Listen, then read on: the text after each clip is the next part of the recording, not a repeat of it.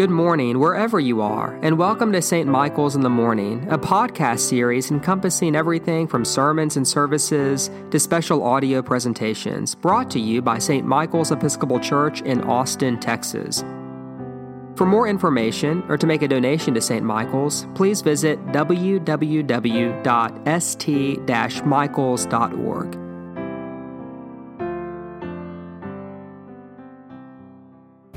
From today's reading from Ephesians, Paul writes, "Be careful then how you live, not as unwise people, but as wise. In the name of one God, Father, Son, and Holy Spirit. Amen."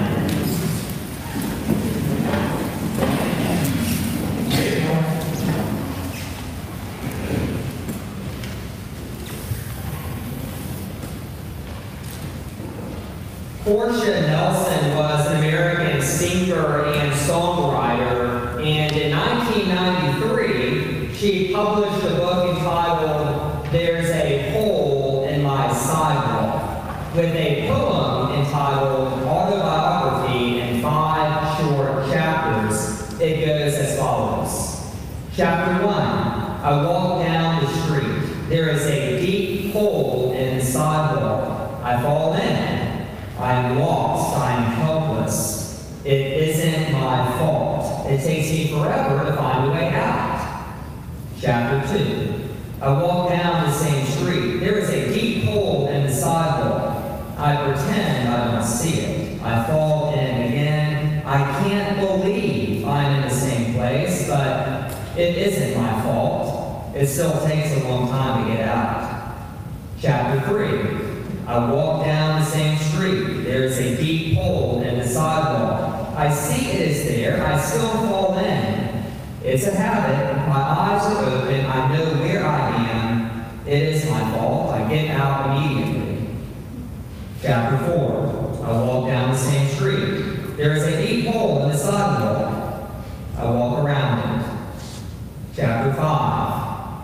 I walk down another street.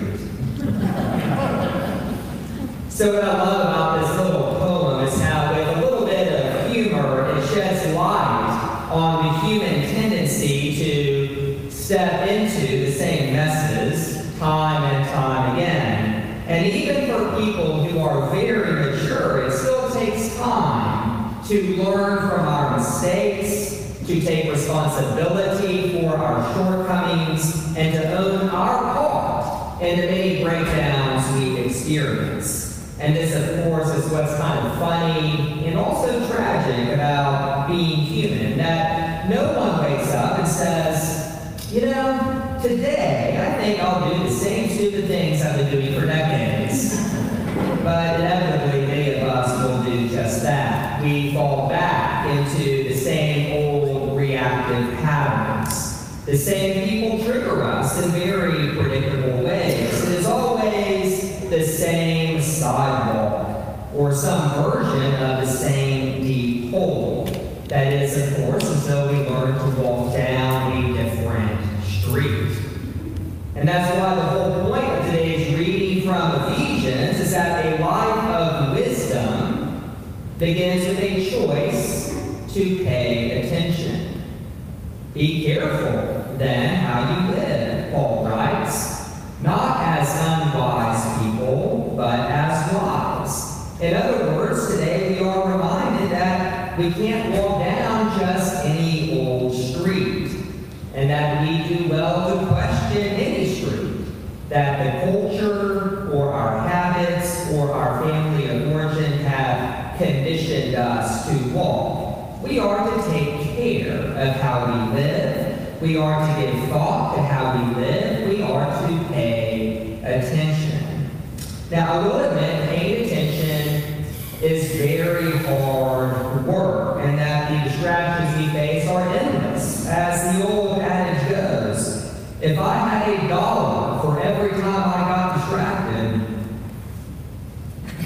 I wish I had a copy.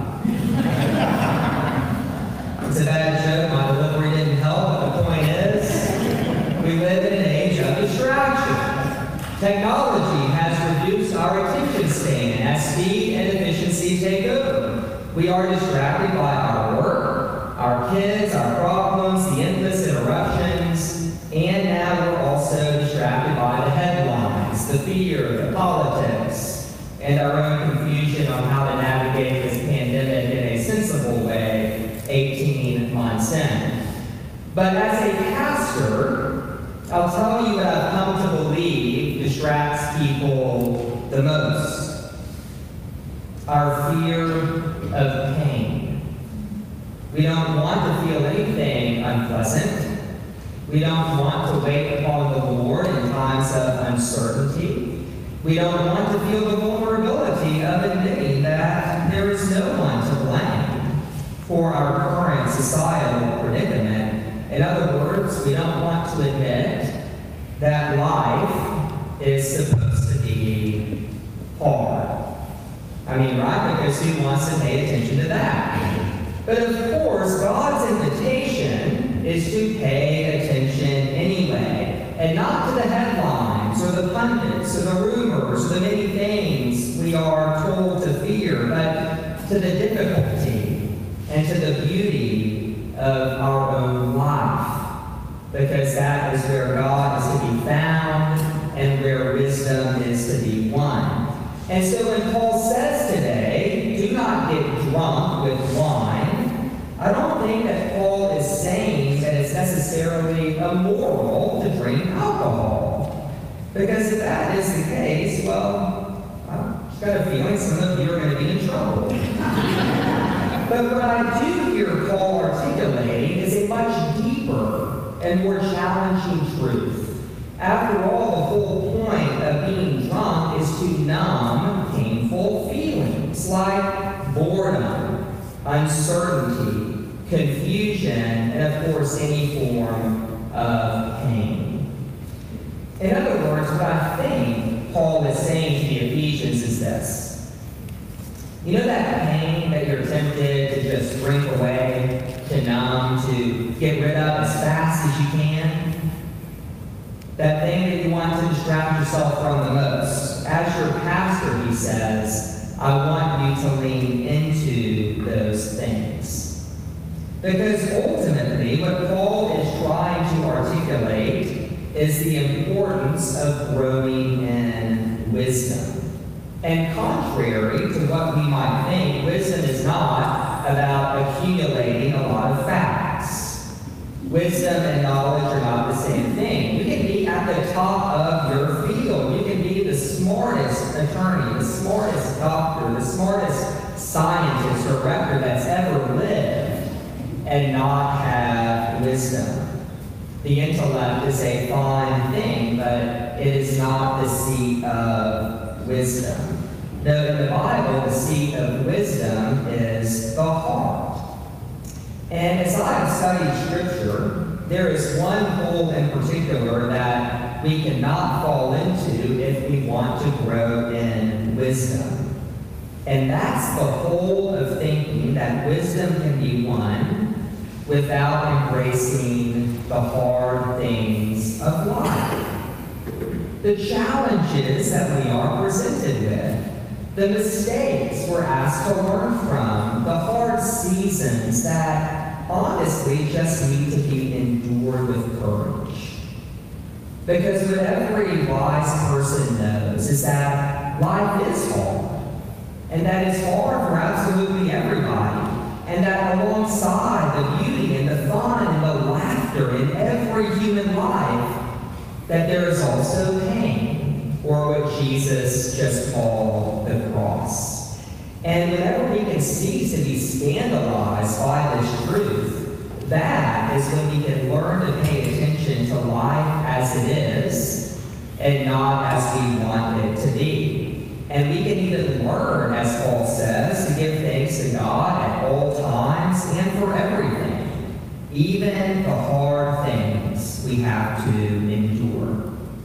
And so to go back to Paul's exhortation, be careful then how you live, not as unwise people, but as wise.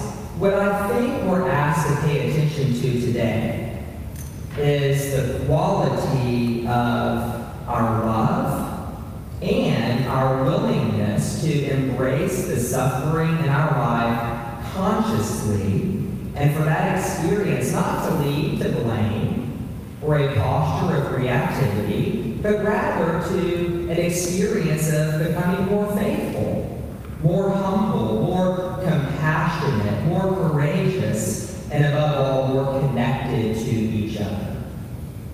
Because whatever Paul says to the Ephesians, understand what the will of the Lord is, Paul assumes the Ephesians already know what Paul is talking about. You see, in the context of Paul's epistles, the will of the Lord has nothing to do with marrying this person over that person, with taking this job over that job, with making this choice over that choice. No, for Paul, the will of the Lord is not primarily about what we do. It's about who we are. It's about our character. It's about our heart. Or as I put it in last week's sermon, it's about being the right sort of person. And so as you think about wisdom and paying attention and what it means for you to lean into the challenges you are facing right now with courage and grace, I want to end my sermon this morning with an illustration I heard recently about a couple who took a trip to Maui, where there's a pretty famous tourist attraction called the Road to Hana. And basically, it's a long, winding road that over the course of an hour or so takes you through just breathtaking scenery and waterfalls, cliffs, mountains, the best beaches in the state. But at the end, there's nothing there but the small town of Hana, which when you arrive has, I think, like a gas station and maybe a gift shop. And so whenever this couple arrived there, the wife was upset. She said, "We drove all this way for this?" But of course, the antidote is that she missed the point. The road to Hana, it's not about the destination at all. It's about the beauty of the journey. When you think about what wisdom means to you, please remember, we're not talking about a destination. We're talking about a journey. And our belief as Christians is that God is fully with us in this journey we call life, as bread to feed us and sustain us. And above all, we believe that this journey does not end in death. But as Jesus says in today's gospel, "I will raise them up on the last day." And on that day, there will be no difficulty, no confusion, no hardship we have to endure, but only love and gratitude and celebration.